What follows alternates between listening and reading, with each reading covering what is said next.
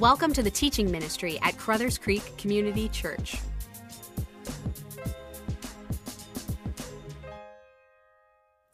Well, good morning, C four Church.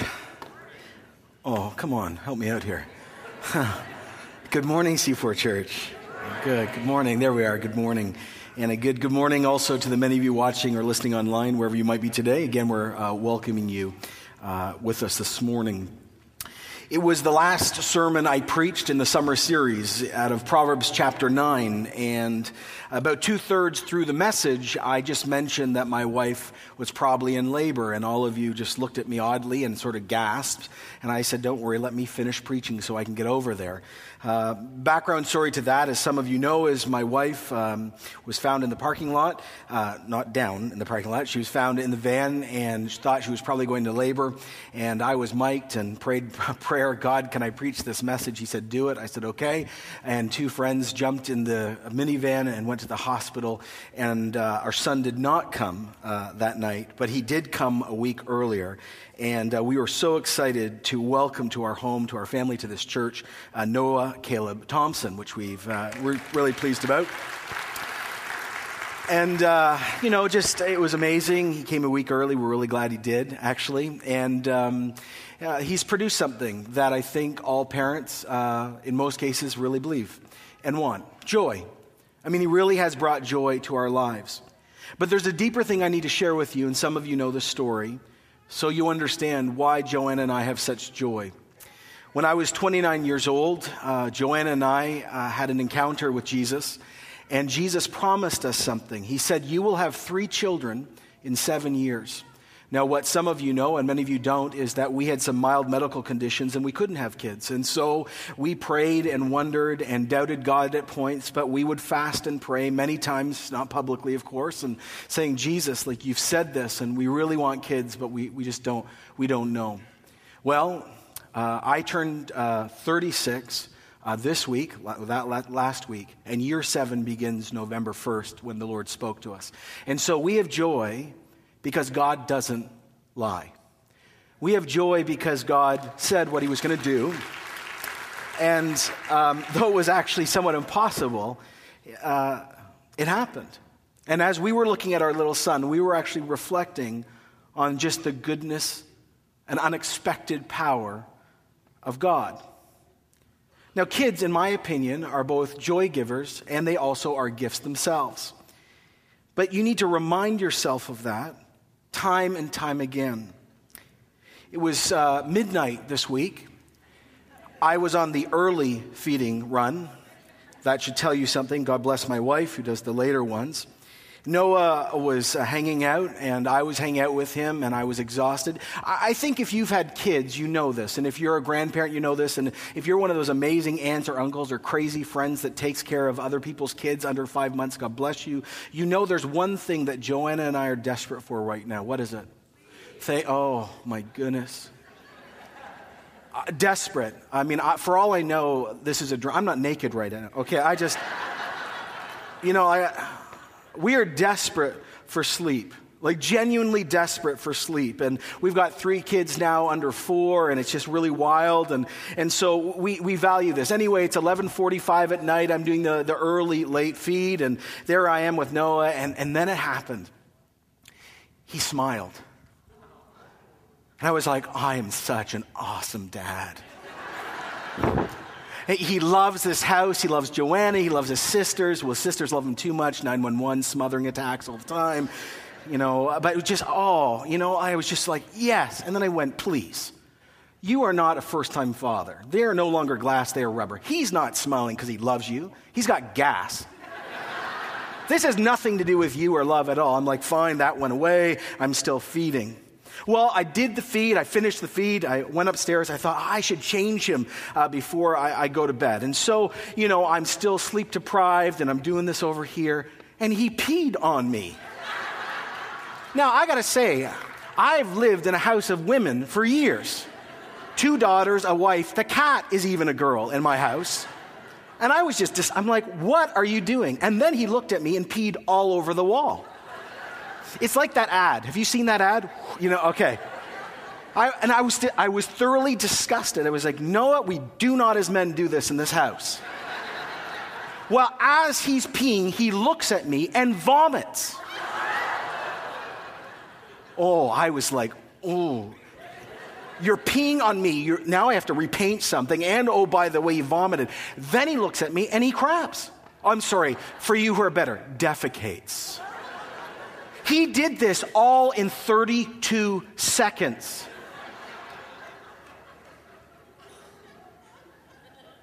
Joy. Gift.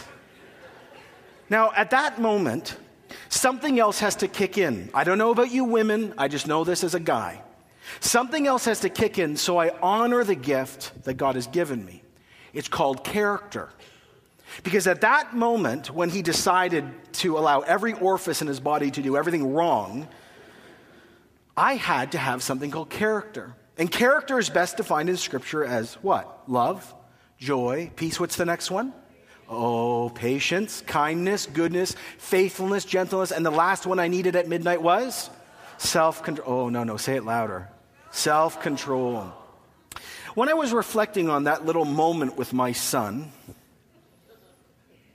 it struck me. That is the best image we need as a church to deal with spiritual gifts. You see, he didn't stop being a gift to me at that moment.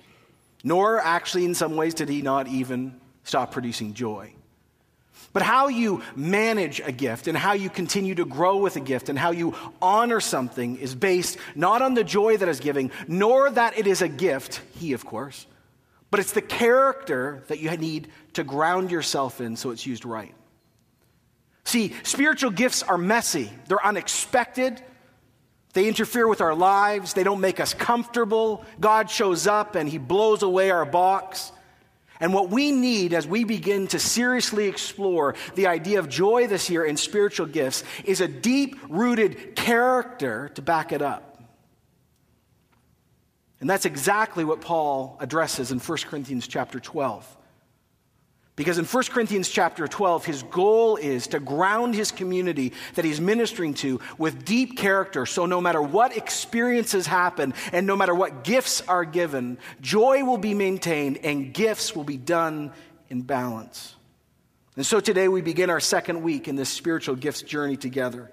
And this is also an amazing year where God is not just going to inform us as a family about joy, but he's actually inviting us to have joy, that great fruit of the Spirit. And again, think about it. What a gift that God of heaven and earth would look down at C four Church and say, I'm going to give them a season of joy. Now, as I shared last week, we felt led to start this year with God's promise of joy as expressed through serving him. And we best serve God as he's gifted us to serve. And again, I want to start today to remind all of us here that one of our deep values in this church is this, that we believe that every Christ follower is called to impact those around them through loving, joyful, gift-based service. This core value that we hold here is talking about spiritual gifts. Now, last week we took the time to look at the difference between natural gifts and acquired gifts and spiritual gifts, and even the difference between all of that and spiritual disciplines and the fruit of the Spirit. But today we're going to ask God to continue to build our needed foundation so when we deal with each gift individually, we will be able to approach each one of them with a right motive and a right understanding. Now again, if you were serving last week on Sunday, thank you for doing that, or you weren't here, I'm asking you very strongly to go back online to iTunes or our website to listen to last week's message because each message builds like Lego one on the other. But now we're going to go to First Corinthians twelve. So if you've got a hard, a hard uh, Bible or a, a soft one, uh, turn to it now.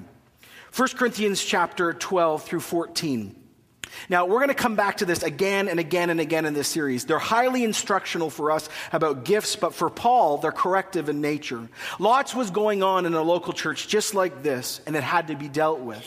Again, we're going to see this morning that Paul shows us time and time again that the goal of a pastor, listen please, the goal of a pastor or the leadership or the church is not upfront to dismiss or stop experience in private or in public, but to find out first and foremost what its source is. Is it human? Is it demonic? Is it medical? Is it godly?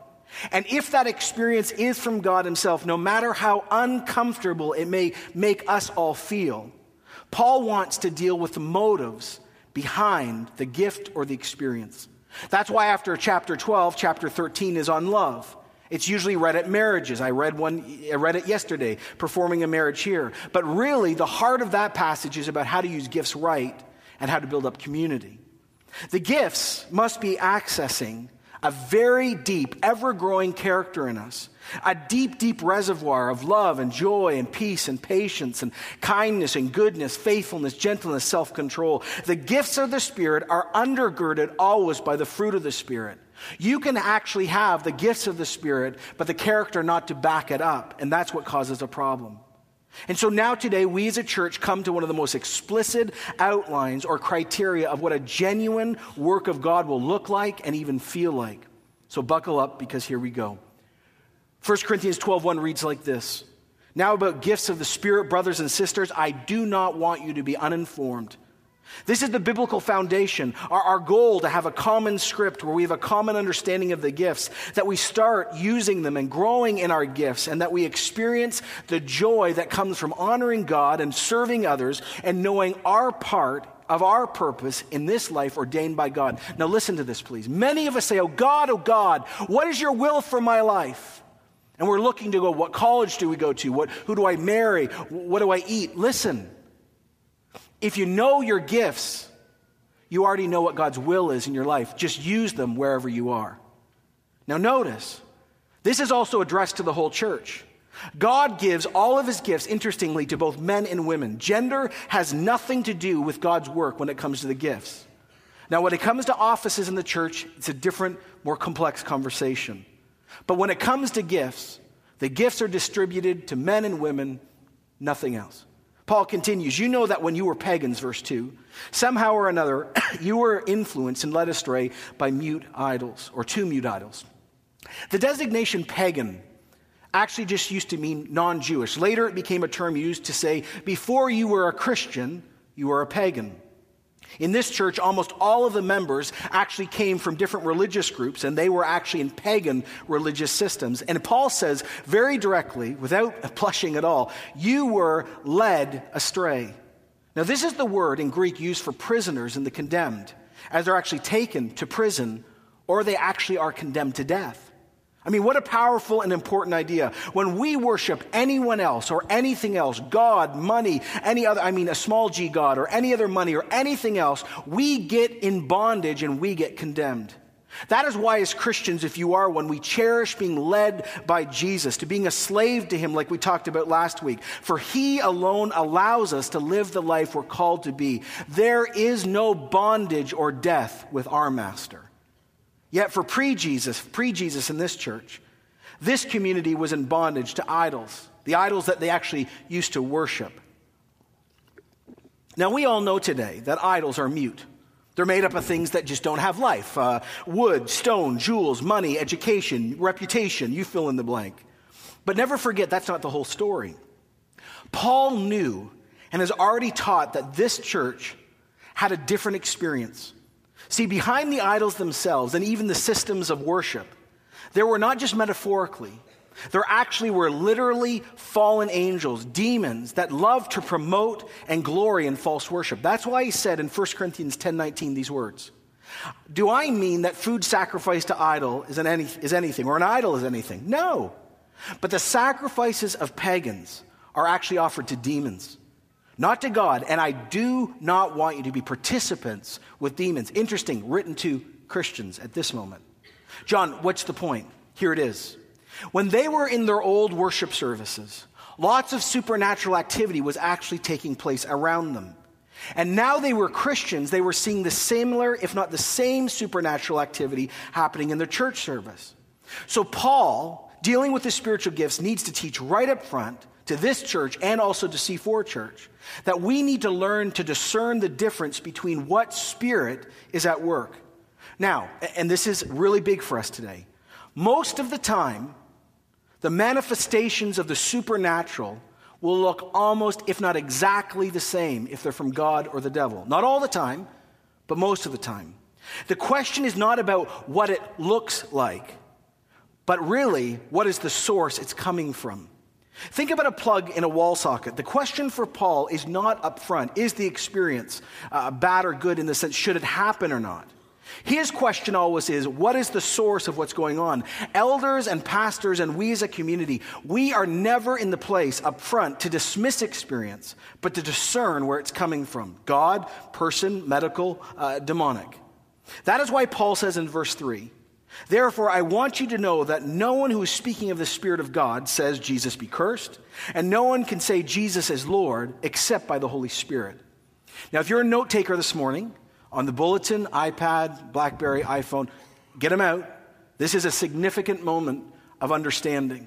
And if you're not a note taker, do it anyway. Okay, this is key. I need to speak to you this morning as my friends, as my family, about the phrases Jesus is Lord, in Jesus, I hate saying this, be cursed. There are three things we learn right up front as we get into spiritual gifts. Number one, Paul again wants to help these church people understand that both evil and godly supernatural experience will look much like the same. They will look very similar. And the fruit and what's said matters. One wrote it this way, in keeping with Jewish heritage, Paul scorns the idols as mute. I mean, they can't hear prayer or answer prayer, nor can they even speak. In contrast, he writes, of course, to the Spirit of God who can. But he's also argued earlier that mute idols actually do represent demons who can and they do speak through their devotees. Most likely, therefore, he is reminding them of what they well know, that in their cult services, inspired utterances were part of the worship despite the mute idols. If so, Paul's concern is to establish early on that it is not inspired speech that gives evidence that God's at work in the house. They already knew that phenomena even as pagans. Rather, what counts in the end is what is intelligible and the Christian content of any of those utterances. So you, or many of you have it in your mind that something really evil is, ah, right? And something godly is like, oh. It's not like that. When God shows up, God shows up, and everything that we like in our little box goes away.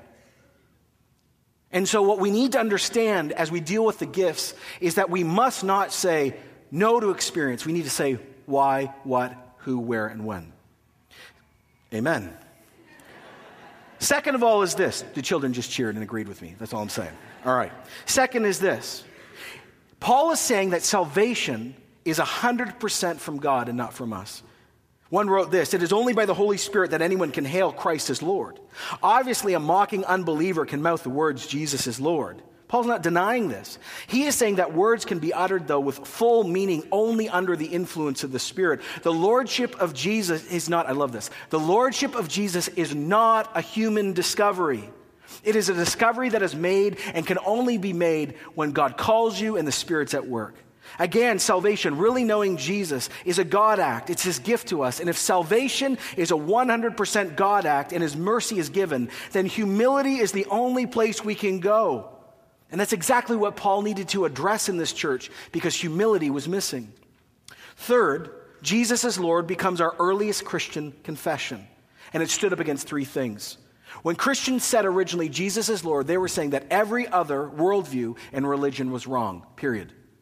Second of all, they, they were saying this, that the emperor was not God, he was not the Prince of Peace, and he didn't have true power. And third of all, they were saying to their many friends, themselves being Jews, to the Jewish community, Yahweh is not the only one who gets the title Lord anymore because Jesus is God in flesh. Now you think about that little phrase, Jesus is Lord. That's how you offend everyone automatically. All the faiths in the world, wrong. The faith you claim that's secure and beautiful in the Jewish faith, oh, no, no, it's fulfilled in Jesus. By the way, the whole political system of the day, you think you're in control. No, no, Jesus is Lord. That is why it was written in Romans ten nine, these words. If you declare with your mouth, Jesus is Lord, and believe in your heart God raised him from the dead, you will be saved. Jesus of Nazareth, the crucified one, by his resurrection and ascension, is the Lord of the universe. There is no other God, no other way for forgiveness, no path to heaven other than him. That's why Christians cry out in every denomination around the world, Jesus is Lord. Now from there, at that moment, once that's established, Paul moves from their past to their present, to our future, and begins to talk now about the gifts. Here's what he says in verse four. There are different kinds of gifts, but the same Spirit who distributes them. The Holy Spirit is the one that gives gifts to his church. And notice again and again, God's going to remind us today, he chooses. We do not have a say in this at all. Again, like salvation, the giving of spiritual gifts is a one hundred percent God act and should also lead us to a deep place of humility. How could we ever, ever, ever use our gifts as a matter of pride or use them against other Christians? The right gift could be there, but the wrong attitude could be lurking. And notice when God is at work, there is diversity in gifts. The more God is welcomed into a local church like our own, the more diversity will begin to show up. Verse five, there are different kinds of service, but the same Lord. There are different kinds of working, but in all of them and in everyone, it is the same God at work. Gifts, service, workings. Three words that mean the exact same thing, the manifestation of the Spirit. And notice that God is now being expressed in his fullness. I love this. You have the Spirit, you have the Lord who is Jesus, and you have God the Father. The works of God are grounded in the Trinitarian relationship. And it is no mistake, by the way, that Jesus is planted in these verses right between the Spirit of God and God the Father. Even when it comes to gifts, Jesus continually reveals the Father and is revealed to us by the Spirit and acts like mediator. Interesting, too, you notice that the word connected with Jesus is service. I mean, if there's one thing we learn by our Lord's life, it's this. He shows us this thing that really irks a lot of us, but it's the most blessed thing in Scripture. He shows us that in humility and in weakness, there is heavenly power, servanthood. We're warned and encouraged by this, right? We are warned here that the gifts of the Spirit never can become part of our identity, our pride, our P R, or our status, but the reverse is also true. Isn't it a relief this morning that we don't need to bribe God or spend our lives trying to be something God just doesn't want us to be? Amen is good at this moment. Great relief. Every world religion on earth says, do this and do that, and he may like you, or he may give this to you. Our movement says, no, no, you were dead. He called you, and side note, he's going to equip you anyways because he just likes you. Off you go. A grand reversal. He writes in verse seven, now to each one the manifestation of the Spirit is given for the common good. I mean, verse seven is the best summary for our whole series. Christians get at least one gift, and the gifts are given to do one thing, to build up the common good.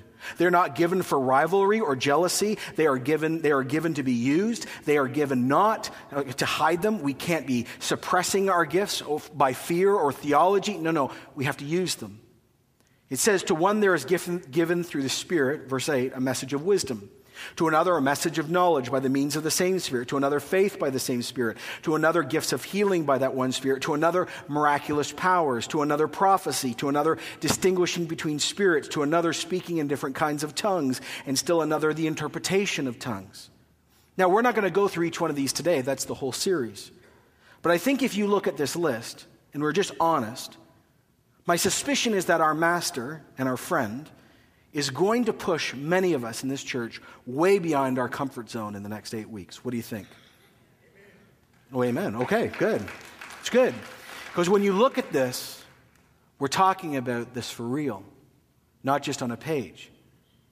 Now today, we're going to get into the heart, though, of what needs to be behind, be behind the gifts. Verse eleven says, all these are the same works of the one and same Spirit, and he distributes them just as he determines. Again, we're moved to see that God is at work. It's his will. And this serves, of course, as that needed caution also for some other people in our community that demand that other people be like them or should have their gifts or their passions. Our unity comes from divine unity, but also, of course, we have diversity. Interesting, I learned this week the word distributes there is an ongoing word, which means he will continue to distribute. The idea is when you became a Christian, whenever that happened, if you have done that, the Spirit of God came into you and he also gifted you and he will continue to gift you in that area. Can he sovereignly take something away? Of course. Could he give you something for a moment? Yes, but the pattern in Scripture is he gives you gifts for life. Now from the gifts and the source of gifts, this is when we all need to now huddle in. Now we get best, Paul's best summary of what the church is supposed to be like.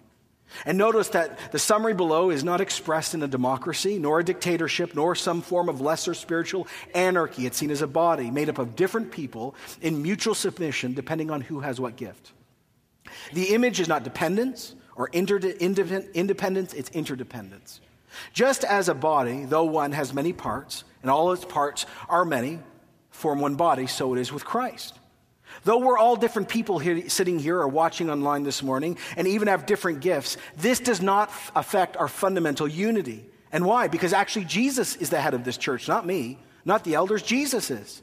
And this shows us that to be with Jesus, you actually have to be with others. Uh, church, Christianity is a communal thing, not a Lone Ranger thing. And then he says these words, "For we have all been baptized by one Spirit as to form one body, whether Jew or Greek, slave or free, and we're given one Spirit to drink. Even so, the body is not made up of one part, but many." Now this verse, this verse was like an earthquake in its time, breaking the very foundations of both Roman and the Jewish worldview of the day. And if you take this seriously, it violates everything we've been taught as a culture too. Every single ethnic and socioeconomic bracket of the ancient world is swept away in a few verses. See the power of this. All your past religious experience, your gender, economic, racial barriers, all the things that governments and education and war and writing and counseling has never been truly able to root out of the human heart. The Spirit of God does it right when he moves in. When we join Jesus, there is a level foot at the cross, no matter who you are. All human distinctions in our movement are broken. Flesh gives birth to flesh, but the Spirit of God gives birth to what? The Spirit. And think about it. The Holy Spirit right now, if you're a Christian, is living in you, is the only thing that distinguishes you from someone who's not a Christian. He marks the beginning of our walk. He makes us a child of God. He binds us together. He convicts us. He empowers us both to live like Jesus and to function like Jesus communally. But I need to camp here just for one more moment. Is this important? Is this verse telling us that there are two different works of the Spirit in the Christian life? Is this saying that, you know, you get converted and then you get baptized later? It is not. Maybe you grew up in a church that taught that. I love them. They're wrong. And here's the thing. When you become a Christian, you receive the Spirit of Christ. He comes into you and you get baptized with the Spirit. That's what conversion is. We can be filled time and time and time again over a life, and maybe that's what you called the baptism of the Spirit. It can take many forms, but meeting Jesus and getting the Holy Spirit is the same thing. I love that Paul also uses the image of drinking the Spirit or being watered by the Spirit. The idea comes from irrigation. You can translate this verse, "We have all been saturated by one Spirit." And the language is used because it brings both baptisms well together. Water baptism represents Spirit baptism. Spirit baptism first, then water baptism. It's like the wedding ring that I was talking about. Water baptism publicly says, "Thanks everyone, thanks for the invite, I'm already taken, he's already in me." Water baptism represents Spirit baptism. Spirit baptism happens when you say, "Jesus, come." Now then Paul says this, now we have all equal footing, supposedly. Then he says, now, if the foot should say, "Because I'm a hand, I don't belong to the body," it would not be for that reason stop being part of the body. Or if the ear should say, "Because I'm not an eye, I don't belong to the body," it would not for that reason stop being part of the body. Now, notice something here. I caught it this week. It's starting from the bottom and working up, lower to higher. Some of the humbler members in this local church who did not have spectacular gifts, they did not have a lot of money, some of them were slaves, they did not have great position, thought they might be disqualified for being a useful Christian or a powerful Christian, or they even wondered if they were Christians. Paul says, absolutely not. Verse seventeen, if the whole body was an eye, where would the sense of hearing be? If the whole body was an ear, where would the sense of smell be? But in fact, God has placed the parts in the body, every one of them just as he wanted them to be. And if they were all one part, where would the body be? As it is, there are many parts but one body. God's care, listen to this please, God's care is not just extended or given to those that have more prominent or spectacular gifts or life, but God simply ordains all of us. And notice again, God wills it this way. Unity and diversity founded on God's choosing is the heart of every local church. But this gets to the problem facing this local church. Some thought because of their money or because of their gifts, they were better than others. It's a sin that I personally have committed so many times as a pastor and as a Christian. Pride, vanity, self-sufficiency. I mean, if you want to really know what's wrong with this church, just read chapter eleven. where they weren't even sharing the meal at communion with each other, arrogance and non-unity. See, Paul knows this has to be addressed.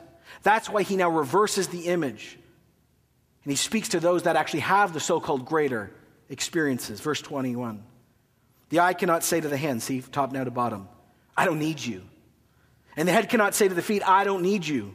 On the contrary, those parts of the body that seem to be weaker, here's something, are indispensable. And the parts of the body that we think are less honorable, we treat with special honor. And the parts that are unrepresentable are treated with special modesty. Well, our presentable parts need no special treatment. I love that. In other words, you got all your glory, move on. But God has put the body together, giving great honor to the parts that lack it, so that there should be no division in the body, but that its parts should have equal concern for one another. Now notice, the so-called lesser people in that church are not just a good addition or a welcome thing. No, no. They are, according to heaven itself, indispensable. The point is this. Those that have less flashy gifts or live a less privileged lives are still given by God, loved by God, and he knows how valuable they are, and he is saying to the church, you need to too. The body cannot work without them. Heaven would cry out to us at this moment. Appearances, C four Church, they always deceive. All I have brought are necessary, for I am the Lord, and I will build up my church. And for the many of you sitting here or watching or listening have felt lesser in your Christian life around other Christians, God comes to you at this moment and says, you are mine. You are not less. You are right where I want you to be. Do not live in the shadows of others. Do not be given to jealousy or anger. Do not allow the looks of others to form your identity. I have formed you. I have loved you. I am pleased with your service. My voice matters. You are indispensable. That is what the Lord would say to many of you today. He also would say, you who have stronger expressions of the gifts, you also who have more money, do not be prideful. Do not look down. Do not think that you are more important or better. God would say to us, I give and I take away. I rise up and I bring down. Look to me, God would say, and hear if I am pleased with how you're doing with what I have given you. With greater gifts comes greater wealth, and greater wealth comes greater responsibility. And the question is, and God would ask us very directly, what are you doing to support those that are indispensable to me? I build my church. And God would say to all of us, no matter who you are, toenail, hair follicle, mouth, eye, hand, et cetera. God says to all of us, show equal concern for each other. Do you know why? Because all of us can sin against each other. If one part suffers, he says in verse verse twenty-six, every part suffers with it. If one part is honored, everyone rejoices with it. I mean, that's so true. You ever had a bad toothache before? I mean, a real bad one. Raise your hand. Okay. You don't just go, oh, I mean, you say this, but you don't mean this. Oh, my tooth is hurting. You don't mean literally, only my tooth is hurting. You are hurting. You ever tried studying with a toothache or eating? You, right? Your whole body is affected. Well, it's the same thing when you have a great meal, right? You don't go, oh, how my mouth and stomach so enjoyed that experience. You go, oh, that was awesome. You cannot divide us from us. And that is why Paul says when we honor each other, all are honored. When one suffers, we all suffer. What you do in your private life affects me. And what I do when you're not looking affects you. Now you are the body of Christ, verse twenty-seven. Each one of you is part of it. And God has placed in the church, first of all, apostles, then prophets, third teachers, then miracles, then gifts of healing, helping, of guidance, and different kinds of tongues. Now, you read that like I did, and I went, what? You just told me that there was an equal playing field and all this, and now you're saying that more people are important than others. I'm confused. What Paul is saying is this is about influence, responsibility, and authority, not about importance in God's eyes. Apostles, prophets, and teachers, by the way, are not offices in the church, like elder or deacon. They're gifts. Now, I love a guy named Craig Blomberg, Bloomberg, who helped me this week, and he said, look, when you read this verse, read it chronologically. And what he meant by that is this. To start a Christian church, you need to start with an apostle who found something. You need prophets to give divine utterance so you know God is with you. And then very quickly, you need teachers to show up to make sure no one goes into la la land theologically. View this chronologically and you will understand how every great movement that's ever been launched since Jesus has been started. View this chronologically. Now, we'll get into this later, but the point is, Paul is saying, this is how things are done. He ends here. Are all apostles? Are all prophets? Are all teachers? Do all work miracles? Do all have gifts of healing? Do all speak in tongues? Do all interpret? Now, eagerly desire the greater gifts, and yet I will show you a most excellent way. And I read that and I went, uh, eagerly desire the greater. I just was told you gave them. What do I do with that? This is what Paul is getting to. Maybe you came from a church where they made this their mantra. You know, desire the greater gifts and put all this pressure on you. Oh, not spiritual enough. Keep desiring. Right? No. And maybe you came from a church that said, don't desire anything. I don't know. I don't think it's around anymore. Coffee? What Paul is saying is we should come with expectation before a living God, that he is living and active and he wants to do things in our church. And we should have an expectation and we should say, Lord, I do want to do the greater things. But the caveat through the whole passage is, but I'm willing you to do what you want. I will be satisfied what you give me. Do not demand of the living God. Seek and then be silent. That is why Paul said in chapter thirteen, I will show you a more excellent way. And he spends the whole chapter dealing with one thing, character. Because he understands that we could even have the gifts of the Spirit. God could be on us doing great things, but if our character doesn't add up to our gifts, it will be dismissed. I will show you a most excellent way. Now, the question as we end this is, is here. What did we just learn and what do we do? So I'm going to lead us in a, a prayer response. This is going to happen a lot in this series, just so you know. And I'm going to outline right now what I think we need to, as a church, actually deal with. So I'm going to pray for a moment here. I want you to get ready, and then we'll do this. Jesus, I just ask now that the will of the Father would be expressed in this place and also online, no matter where any person would be. I ask, Holy Spirit, you come and you deal with us as you see fit. In Jesus' name, amen. Okay, so I'm going to read through this. Do you think right now, because of your gifts, age, race, gender, education, you can look up, we're not praying yet, or by your experience that you're better than anyone else in this church? Do you think that you're better than maybe someone at another church or another Christian? This is a motive question, by the way. And if it's you, at that moment, you violate grace, mercy, and sovereignty in one fell swoop. The real move of God in the life of an individual in a church is actually when our real motives get brought up to be dealt with. And the truth is, we are so sinful as people, half the time we don't even know what we think about people or ourselves. So here's the question as we get ready to pray. Would you be willing for God to really tell you what you think about people? And then would you be willing to let him set you free so you could be a person of joy and actually you could become a place of joy for others? Question one, do you think you're better than other people in our community? Question two, are you a person that thinks that you're less? Are you a person that's full of anger, jealousy, envy, or resentment towards God himself or those in the church that have stronger versions of the gift you have or one that you want and you don't have?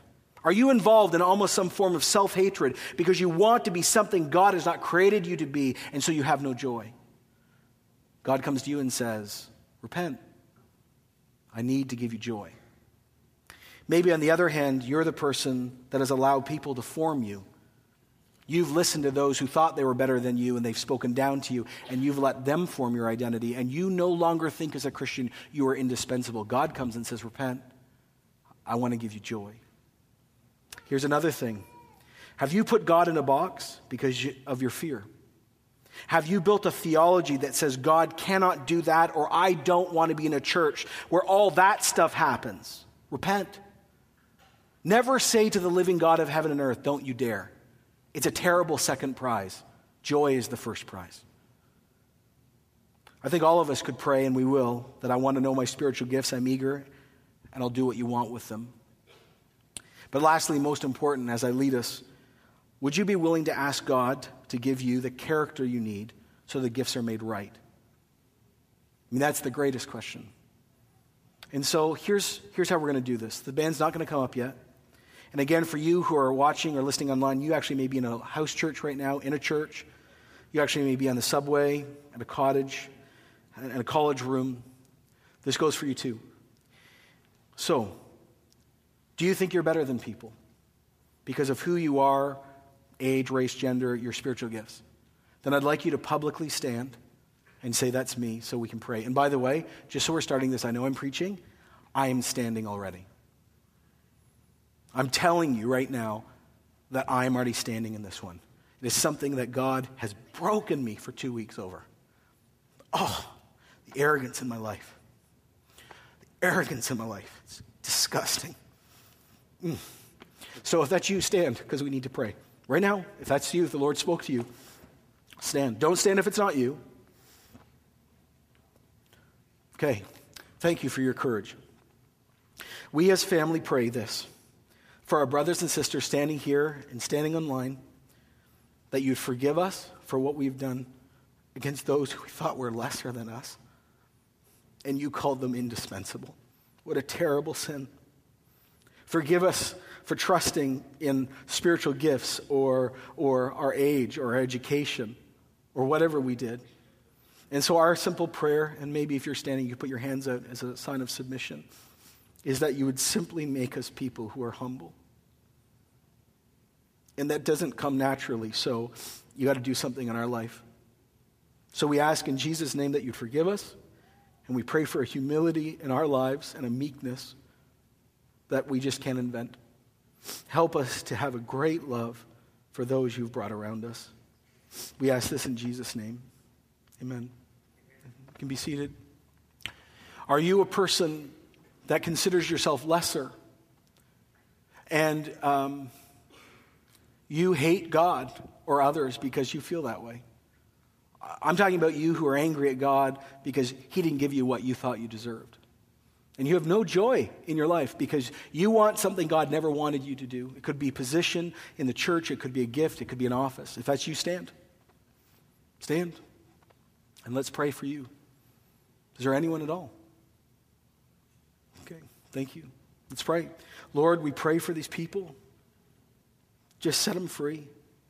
I pray for a joy and a satisfaction that is unnatural, where they really actually know that you've made them the way they're supposed to be. And I just pray that what's been stolen would be actually given back to them. And I pray there would be joy that they've never had in years or ever. In Jesus' name, amen.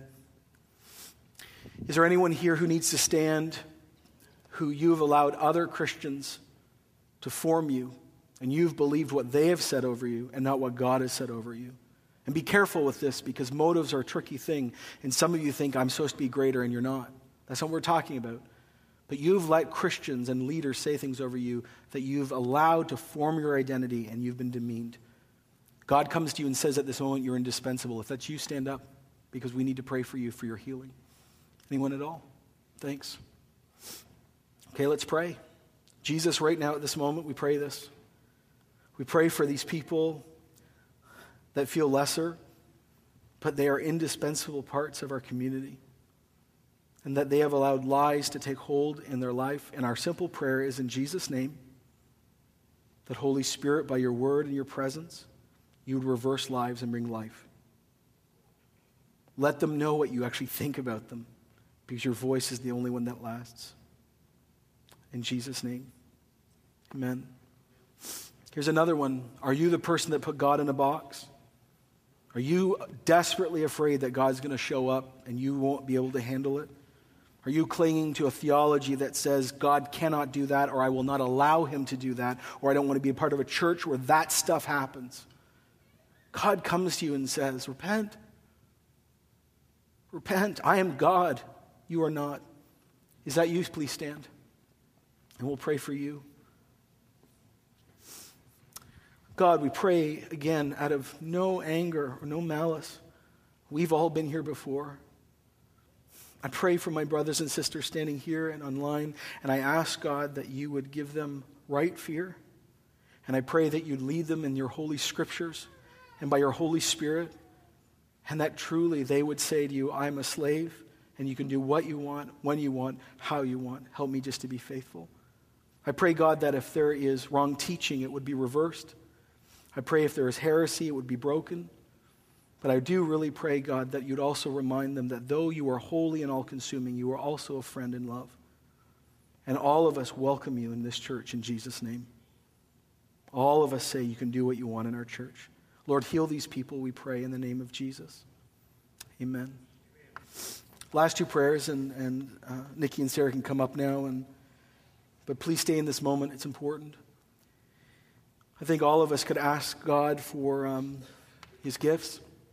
And so if you're in that position where you just want to say, Lord, I will seek whatever you ask, um, why don't you do that now uh, with me and you again online. Jesus of Nazareth, we know that your spirit is in us. We know that God the Father has called us, and you tell us to eagerly desire, and so we do. We come to you as Carruthers Creek Community Church, as C four Church, and we say to you, we are open.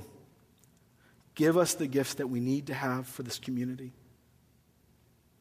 We're open. We eagerly desire, but also give us, help us to be okay with who we are. And lastly, if you pray that prayer, pray this with me about the great thing, character. The Word of God says to us, church, that love is patient. And love is kind. It does not envy. It does not boast. It's not proud. It doesn't dishonor other people. Love is not self-seeking. Love is not easily angered. It keeps, here's one, no record of wrong. Love does not delight in evil. It rejoices with God's truth. It always protects, always trusts, always hopes, always perseveres. And so our prayer this morning as a community is this. Oh God, give us that. Give us that so when you give us the gifts and you build this church, we will be a loving church and nothing else. Seal what you've done and what you're going to do in the name of Jesus. And all of God's people said, amen. Why don't you stand? And um, we're going to end the service with communion. And uh, so just stand if you can. I think we're ready now to take communion. It's going to be passed today, and you just take it when you're ready. And again, communion is available to anyone who knows Jesus as Savior and Lord.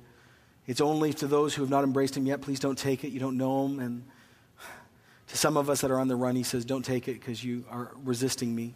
But for all of us right now, just seek the Lord while he meets us at this communion time and ask him to do whatever he wants. Uh, may God bless all of you today.